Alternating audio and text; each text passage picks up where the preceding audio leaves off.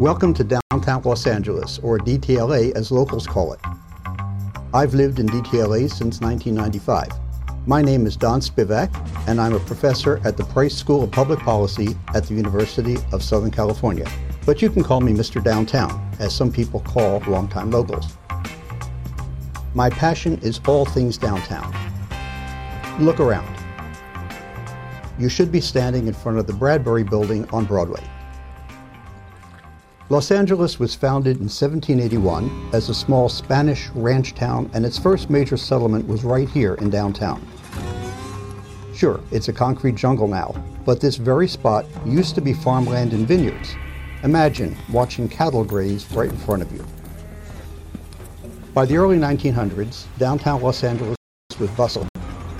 But sadly, as the city sprawled toward the ocean in the mid 20th century, DTLA went from city center to a sort of ghost town, and for decades, downtown languished. But that has changed. Today, I'm going to introduce you to some of the people who, over the last decade, have made DTLA a vibrant hub.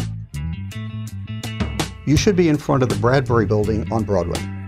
Look across the street at the Grand Marquis. Orson Chaplin is going to tell you more about that theater. You may recognize his last name because he is the grandson of the late silent movie star Charlie Chaplin.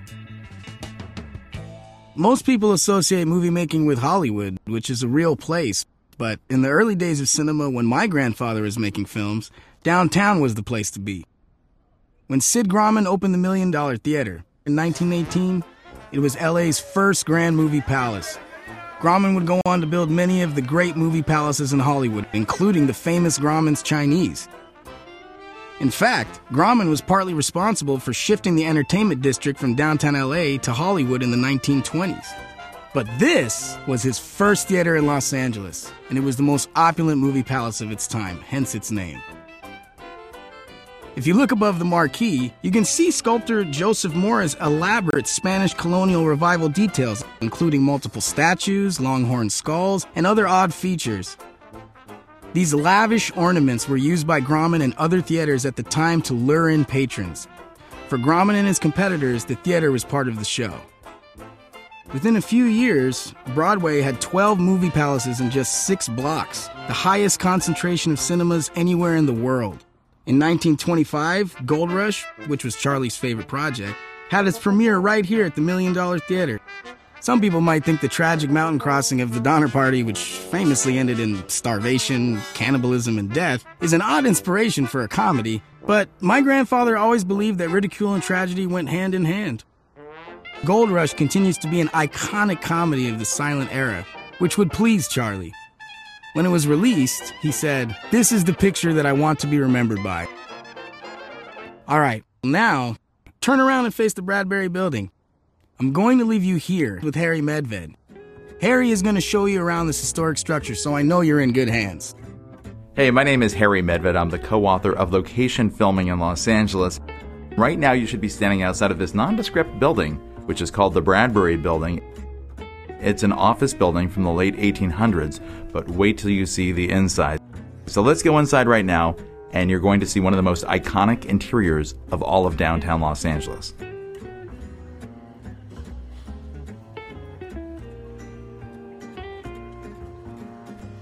Walk past the first staircase on your right toward the center of the lobby, which is open to the public.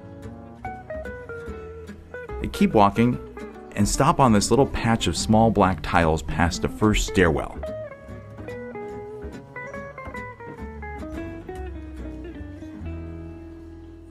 Take a moment to look around.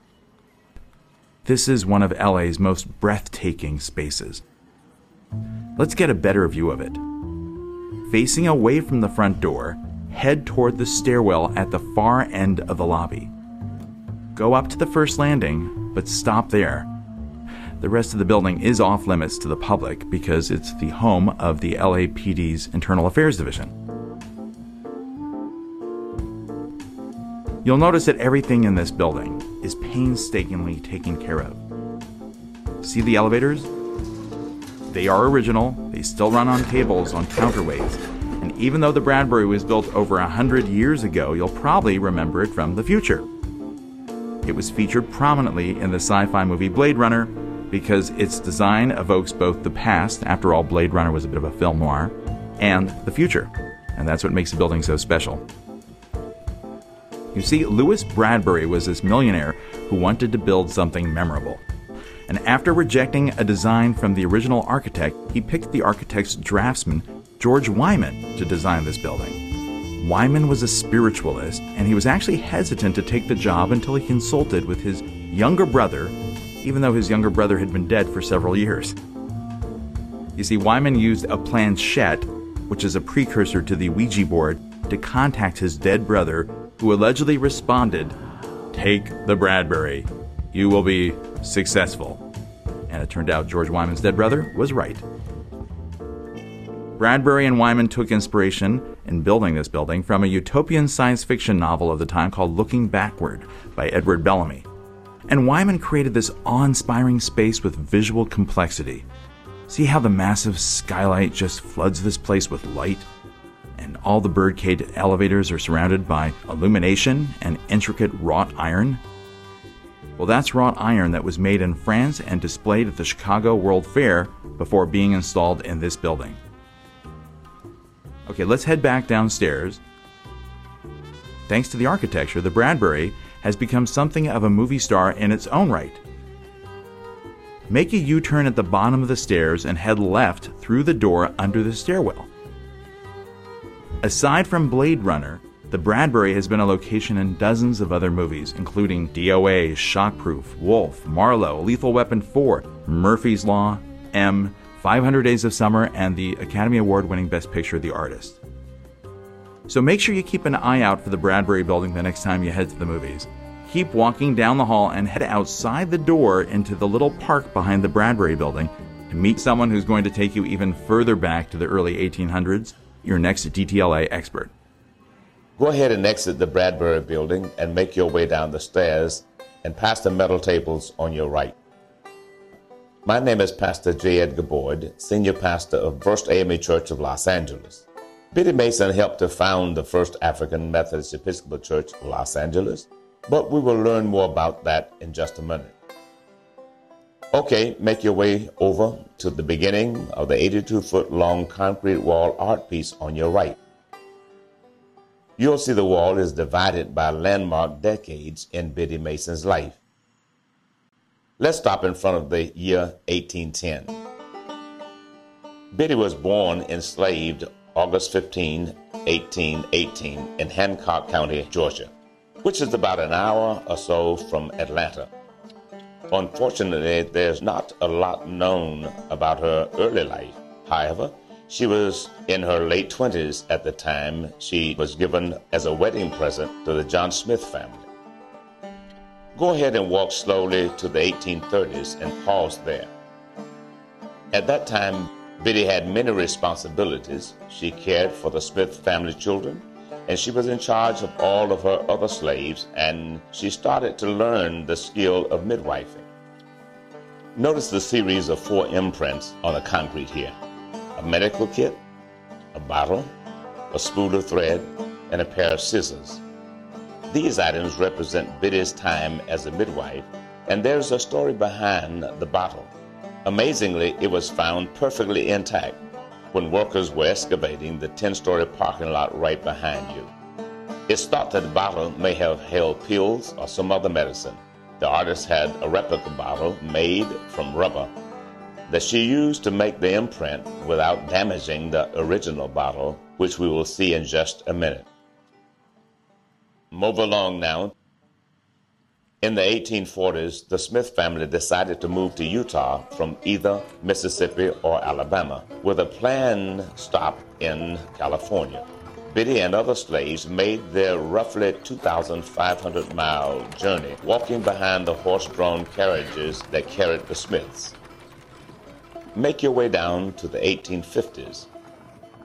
When the Smiths and their servants arrived in San Bernardino, California, Biddy did not know what state she was in, nor did she know California was a free state. When she learned of this, she petitioned Judge Benjamin Hayes for not just her freedom, but for the freedom of all of her other enslaved friends. Biddy feared that John Smith might leave town with all of them before the court case was resolved. So she asked the judge that they be jailed so they'd be safe. Judge Hayes agreed and jailed them, but struggled with the decision. Finally, in January of 1856, he did the right thing and granted Biddy and other enslaved persons their freedom. The handwriting on the certificate is tough to read, but if you count down to the seventh line and the second word in it, you can see Biddy's name. Judge Hayes has some good karma coming his way regarding his wise decision. Roughly 10 years later, Biddy, by pure coincidence, saved Judge Hayes' son's life after a serious accident. Move along now to the 1860s. Biddy continued to deliver hundreds and hundreds of babies while saving hundreds and hundreds of dollars. Eventually, she purchased this plot of land we're standing on for $250. You can see the deed on the wall in front of you. Take a few steps now down to the 1870s. In 1872, Biddy Mason held a meeting in her home on this block and organized the first African Methodist Episcopal Church of Los Angeles. I'm very thankful of the life and the journey, as well as the history of Biddy Mason, because had it not been for her heroism and the brave history that she created, uh, First AME Church would not have been established. And if that had not been done, very possibly I would not be pastoring in the greatest city in the United States of America. Okay, take a few steps down now to the 1890s. The last thing I will mention on the wall is a large X this was Biddy's signature. She was never learned it enough to write nor read. But that didn't stop her from writing a major chapter in the history of the city of Los Angeles. Turn around and look to your right. You should see a pair of brightly lit ticket kiosks. Through an open doorway, walk toward them. There's a bank of elevators on your right. Walk there.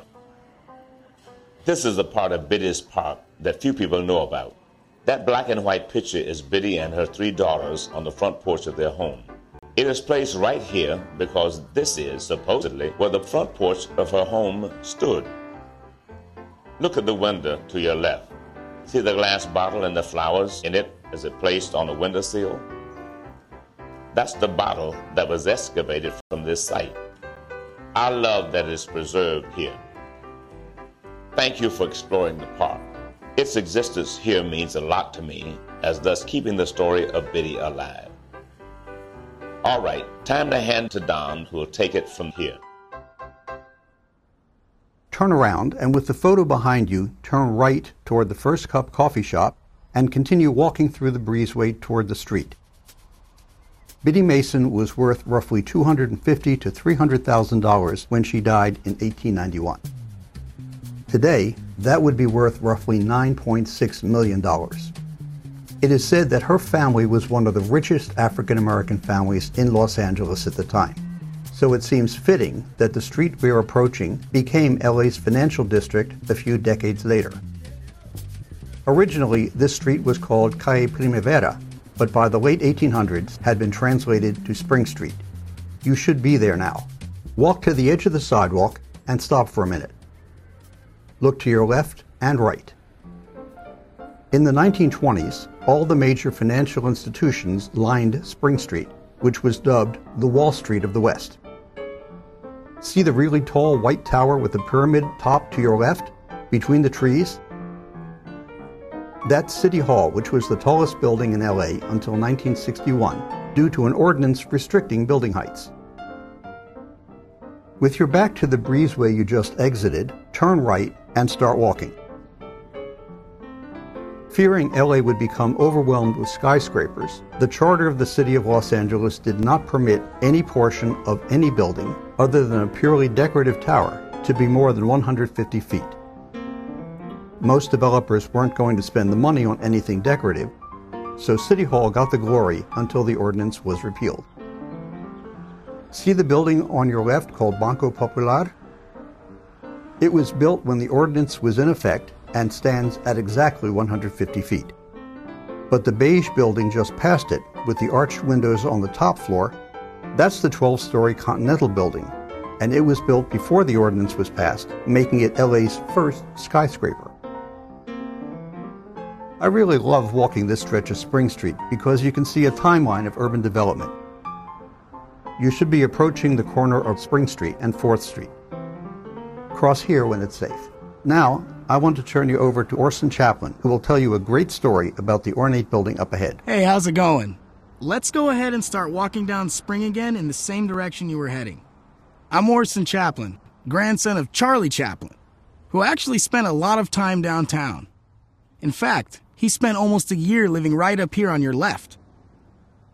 Do you see the large white and jade stone building with arched windows and black iron balconies across the street? You should see a sign that says El Dorado, but in Charlie's time, this was the Hotel Stowell. Let's go ahead and start walking down Spring again in the same direction you were heading. In 1915, my grandfather lived at the Stowell while he created his most famous character, the Tramp. Charlie was already successful enough to stay somewhere much grander, but growing up poor made him thrifty. That background's probably what landed him at the Stowell and what inspired the Tramp. One night at the Stowell, Charlie returned to his room and found a telegram offering him an unheard amount of $25,000 for a two week gig at the Hippodrome Theater in New York.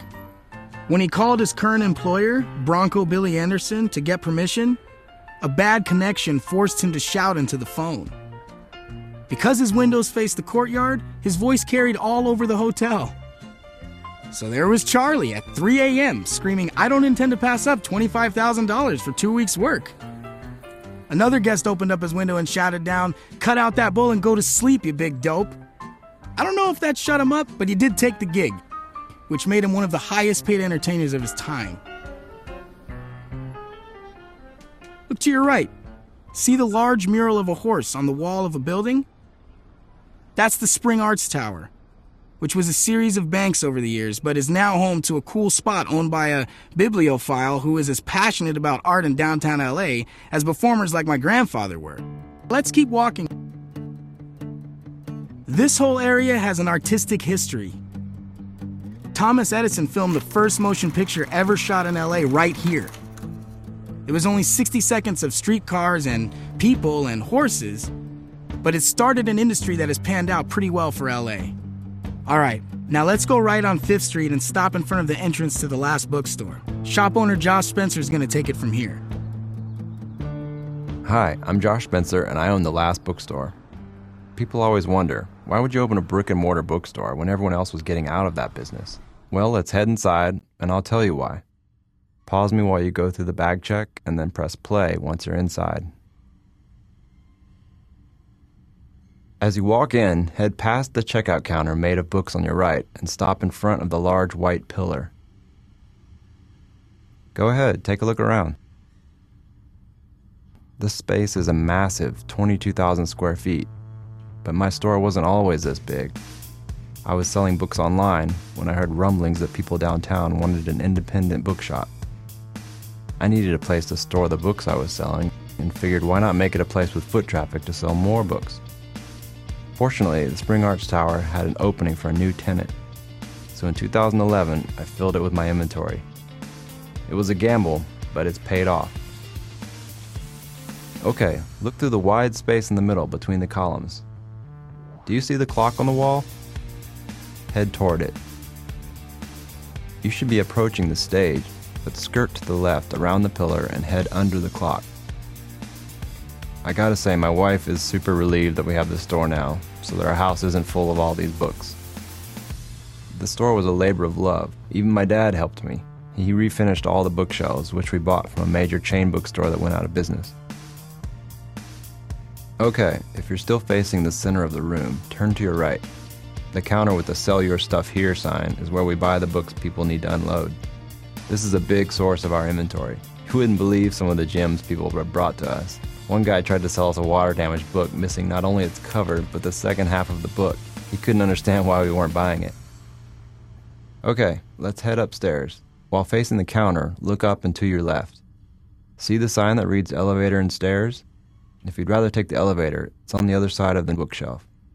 The stairs are just through these doors. Go ahead and pause me, and press play when you get to the second floor.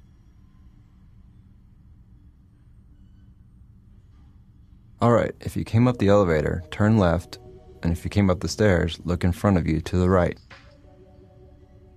Do you see the book sculpture in the corner at the top of the stairs?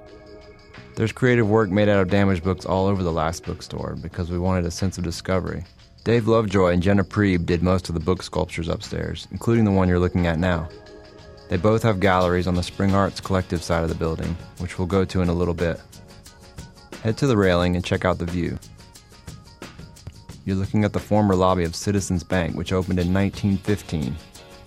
When we moved in almost 100 years later, we were just on that first floor. Then we expanded upstairs, where I wanted to make it the kind of bookstore you could get lost in.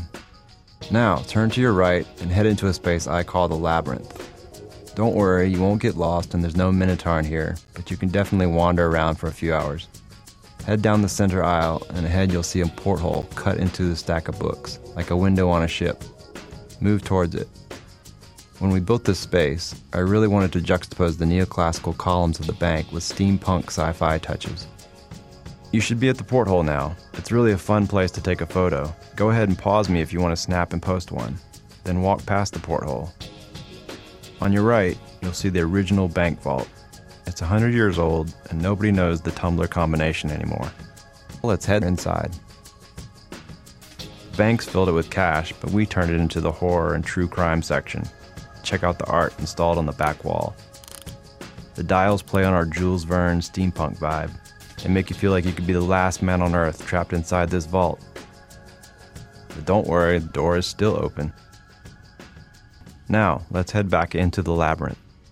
As you exit the vault, turn left and stand in the little nook right there. You should see a tunnel next to the vault. We call this the Arch, and it was a collaboration between Scott Craig, who owns our record shop downstairs, myself, and my dad, who helped me build most of the store. Walk inside the arch and stop in the middle. Believe it or not, it took a week and a dozen laborers to build this arch, and there are over a thousand books surrounding you right now. Walk up to the end of the arch, turn right, and go through the doorway. You're now walking into the second part of the labyrinth. See the multicolored arrow shaped sign that says Art This Way? It's straight ahead, hanging from the ceiling. Walk to it and turn left. This part of the store has dozens of categories, including one of my favorites, Survival. Continue walking between the shelves towards the end. When you get to the end of the long row, turn left then head down the stairwell under the exit sign. Then stop and stand to the left side. When we were ready to expand the second floor, the landlord was already talking to a handful of artists about the space. In this hallway, a number of artists have small galleries where they make and sell their art. Their work really helps amplify the bookstore's industrial retro future style. In a moment, you can pause me to check out the galleries as you walk down the hallway. At the end, you'll turn left and find the staircase you came up earlier. Okay, so pause me, and when you're done exploring, head down the stairs and press play. I'll meet you there. Okay, let's walk back to the center of the bookstore and towards the front door. I love owning a bookstore in the heart of LA. Yes, we are the entertainment capital of the world, but people forget that Los Angeles is also a great literary city. We gave the world writers like Ray Bradbury, Joan Didion, Nathanael West, and Raymond Chandler, not to mention Walter Mosley, James Ellroy, and Charles Bukowski. As you pass the checkout counter made of books, you should see the entrance to the Rare Book and Arts Annex. This is our most recent edition, and I'm really proud of it. We've got some cool books inside. Turn right and head down to the display cases by the large desk. We have lots of first editions and signed copies you won't see in a typical bookstore. Being able to see things like this really helps connect our customers to the authors they love. That's just something you don't get online. I want to make sure downtown LA has access to all those great works, as well as the up and coming local authors who we feature. So thanks for checking out the last bookstore. Hopefully, it isn't actually the last, but if it is, what a way to go. When you're done exploring, you can head outside and Don will meet you back on the sidewalk.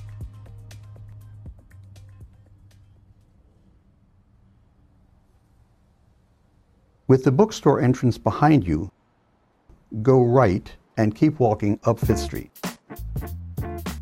One of the things I hope you notice as you explore DTLA is the amazing diversity. In a sprawling city, this feels like a real urban center. I moved to LA to work on community development and urban planning. And when I relocated, it was important to me to live somewhere where I wouldn't be too dependent on my car. LA is known for its car culture, but a neighborhood like downtown is really best experienced on foot, where, if you keep your eyes peeled, a simple trip to the market, a night out, or even a wrong turn can be an opportunity to find hidden gems, new and old. You should be approaching Broadway. When you get to the corner, cross with the light, and I'll meet you on the other side. You should be on the other side of Broadway. Go right and walk along Broadway. Compared to some cities, LA may seem young, but a lot of people don't realize its rich history. From the saloons and gunfights of the Old West to the speakeasies of Prohibition, LA has always been a frontier, and I like to think of DTLA as continuing in that frontier spirit. We have kept alive all of the cultures and ethnicities that migrated here and many of the rebellious American traditions like Prohibition speakeasies. Do you see the building on your right? It has glazed green tile and a black metal facade on the bottom floor. This building, known as the Bumiller Building, was built in 1906 to house the high-end department store called Bon Marché, but now a Sprint store takes up the first floor. During the 1920s, speakeasies flourished in DTLA. In many of the buildings around you, anti-prohibition distillers were throwing parties filled with flappers, silent movie stars, and bathtub gin. Today, this speakeasy tradition continues at DTLA historical spots like the Varnish and the Edison, but it's the originals that really interest me. Keep walking up Broadway while I tell you how the Bumiller Building shook LA. By the 1920s, during the height of Prohibition, the Bon Marché had closed and the Bumiller had become an apartment building. One night in 1921, there was an explosion and a fire which broke out in one of the rooms. It turns out one of the tenants was operating an illegal whiskey still in his room. The flame under the still ignited a gas line and kaboom! The explosion shook the entire block. When firemen made their way into the room, they found splattered sour mash and the 10 gallon still blown to smithereens. But the bootlegger had disappeared and was never heard from again. You should be approaching the corner of Broadway and 4th Street.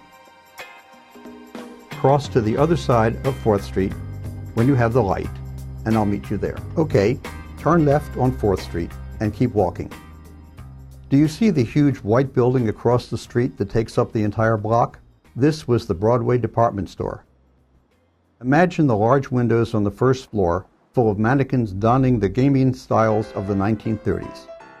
While the Bon Marché lasted just a few months, the Broadway department store was part of this neighborhood for nearly 80 years. In 1895, when the store first opened, Los Angeles was a roaring boomtown, right in the midst of transitioning from the Wild West to a metropolis on the West Coast. The original Broadway store owners were only able to keep it open a few months before it went bankrupt, but it was purchased by Arthur Letts, who successfully expanded its offerings. He took over the entire building and ultimately expanded his chain of Broadway department stores across Southern California. This location remained the flagship for nearly 80 years and was a cornerstone of the burgeoning commercial district downtown. Today, it houses offices for the state of California. You should be approaching the corner of 4th and Hill Street. Cross Hill Street when it's safe. On the other side, my friend John Welborne is going to tell you more about how people got around downtown Los Angeles as it expanded back in the early 20th century. Hello. You should be standing by the red line Pershing Square Metro sign facing the giant skyscraper ahead of you that you saw as you crossed the street. Now turn right to head north up Hill Street. Many of the city's most historic sites are in downtown, and they aren't all buildings. I'm John Welborne, and I've lived in Los Angeles my whole life. My maternal grandmother was born here in 1881. She lived to age 98, and I grew up hearing lots of stories about the old days in Los Angeles. That inspired me to dedicate a large part of my life to historic preservation of the city that I love. By now, you should see some orange vehicles on a concrete trestle going up the hillside. Keep heading towards them. Unlike other major cities, Los Angeles grew over the last century, and when it grew, it spread out instead of up. As a result, today Los Angeles has the biggest municipal street system in the nation, with over 6,500 miles of streets and over 900 miles of freeways. Before we relied so heavily on cars, Angelenos came up with other ways to move around in the growing sprawl, including street railways. The several systems of streetcars operated to 1963. But now I'm going to show you what is known as the shortest railway in the world. Stop directly in front of the arch, the orange arch with the turnstiles. Look up this inclined span of track right here. It reaches up for just 91 meters, or less than 300 feet, not even a full football field in length. This is the Angels Flight Railway. It is Los Angeles' only remaining funicular, a kind of railway that is designed to go up and down hills using the counterbalancing weight of the two cars at the end of the same cable. Why do a bunch of office towers need a railway that goes such a short distance? That hill wasn't always covered in skyscrapers. You're standing at the base of Bunker Hill, which was one of the most prestigious residential neighborhoods in Los Angeles from the 1860s until after the First World War. This whole area included many Victorian style mansions, and because of the demand that he perceived, entrepreneur and Civil War veteran engineer Colonel J.W. Eddy decided to open Angels Flight in 1901 so that residents could travel down the hill to get their groceries and other sundries, as well as go to work in the business district below. Across the street, in 1917, the Grand Central Market was built partly to take advantage of those riders on Angel's Flight. You will visit the market a little bit later. The original Angel's Flight archway was a simple, cast iron structure with a two foot high cherub above the name Angel's Flight Look down at your phone and you can see a photo of the original arch. If the cars are running, and they usually are from 6:45 a.m. to 10 p.m. 7 days a week, 365 days a year, you can see well just standing to the left of the arch. If they are not, let's head up the stairs to the left of the arch and stop at the landing closest to where the two cars are parked, if they are not in service, to get a better look. Angel's Flight ran continuously from 1901 until 1969. By 1969, Bunker Hill was no longer a posh neighborhood, and the railway was dismantled in connection with the massive Bunker Hill Urban Renewal Project that led to all the skyscrapers up above, and a few more being contemplated for Hill Street near where you were standing. The good news is that Angel's Flight wasn't destroyed during the urban renewal. For 27 years, the cars sat in warehouses, and the historic buildings were in a storage yard until local historic preservation leaders got the city to rebuild the flight. And the Angels Flight Railway Foundation, over which I presided for nearly 20 years, reopened the railway for public service in 1996. After running for five years, an accident forced Angels Flight to close in 2001.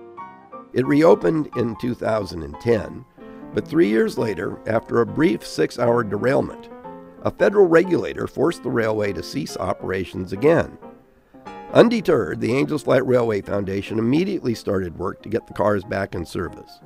With an experienced operator on board to provide funds and guidance beginning in early 2017, the foundation was able to address all of that regulator's concerns.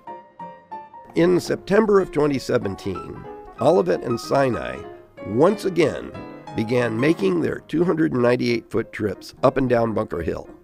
A ride doesn't cost much, just a dollar one way, or 50 cents if you've got a valid Los Angeles Metro Pass. And believe me, it's worth it. You pay at the top. If you're going to take a ride, pause me now and hit play once you've found a seat on the car. Take a look around inside the cars. I put a picture on your phone, too. Look how the cars are stepped or tiered inside. Riding on one feels like being on a moving staircase because you are on a seat adjoining the steps. The entire trip takes only one minute and four seconds, but if you are hauling groceries up the hill or even a latte, that sure beats walking the 183 steps from the Hill Street Arch all the way to the California Plaza Station House at the Grand Avenue level at the top. If you're not at the top station yet, just pause me and hit play again after you exit the car and pay at the top. Are you at the top? Okay, let's head back down to the arch, either buying another one way ride or walking around to the left of the station house, down the amphitheater stairs that you'll see on your right, and after you reach the bottom, turn right to head back under to the stairway down the hill. If you're going to take a ride, pause me now and hit play once you've found a seat on the car. If you're a fan of film noir, Olivet and Sinai are pretty famous too. You can see them in noir classics like Kiss Me Deadly and Crisscross. Olivet and the station house up the top, plus Ryan Gosling and Emma Stone, also have feature roles in the 2016 musical La La Land. I'm in it too. I'm the guy standing in the doorway in a blue suit and bow tie watching them dance. Now, not just in movies, but in person, everyone can experience this beloved icon of Los Angeles history, once again moving up and down Bunker Hill. Now you're back at the bottom. Face the crosswalk. When it's safe, go ahead and cross. Evan Kleiman, one of Los Angeles' best food critics and chefs, who also hosts KCRW's Good Food, will meet you on the other side and show you the historic Grand Central Market. You should be on the opposite side of Hill Street with Angel's Flight to your back. Stop here and look up to your left. This is Grand Central Market. It opened inside the Homer Laughlin building in 1917 as a place for locals to do their grocery shopping. It's been in continuous operation ever since. Today, it's a vibrant food hall serving everything from traditional pupusas to Texas barbecue. People come here as more of a culinary destination than a grocery. Let's head up the three stairs to your left under the Grand Central Market sign and go inside. Walk in past the tables just inside between the columns. And stop when you get to the main thoroughfare of the market. Look around and take it all in. I love food. I love cooking it, I love eating it, and most of all, I love telling people all about great places to do just that. I'm Evan Kleiman, and I've been coming to Grand Central Market since I was a kid. Coming down here and riding Angel's Flight after lunch was my favorite outing when I was a little girl. Doesn't the market just beg you to come in and have something to eat? I want to show you a place that Angelenos have been going to since the 1950s. See the bright neon chop suey sign to your right? Stop when you get there. That sign has greeted visitors to Grand Central Market since 1959. Yep, I remember it from when I came here as a little one. At China Cafe's counter, you'll see people from all walks of life enjoying some egg foo young or lo mein. Surprisingly, it's one of the most popular breakfast spots in DTLA. The regulars rush in when the market gates go up at 9 for their morning bowl of wonton soup. Look out at the busy center of the market. When the market opened in 1917, the stalls in here sold all kinds of provisions. Take a look at the picture on your phone. Imagine almost a hundred different vendors offering everything you could want greengrocers hawking produce, fishmongers scaling their daily catch, butchers carving up sides of beef, not to mention all the stalls selling dry goods, cheese, bread, spices, and more. There even was a stall that sold nothing but eggs. I want to show you another little piece of history. Okay, see the red stairs under the clock with the green neon ring around it? Head down the red stairs, and when you get to the bottom, turn right and stop in front of the first stall. It's the one with the big sign that says Mole, Chile Secos. Before turning it into Chile Secos, Celestino Lopez worked at the stall for the previous owner, who sold dry goods and sundries. He would occasionally suggest new items to his boss for them to sell a hot sauce, different kind of beans, and each time they sold really well. When the owner was getting ready to retire, he sold the business to Celestino, who spent his days manning the stall. It let him raise 15 kids who all helped out in the business at one time or another. Now his daughter Rocio runs it. Make your way down to the far end of the display case and look behind the glass.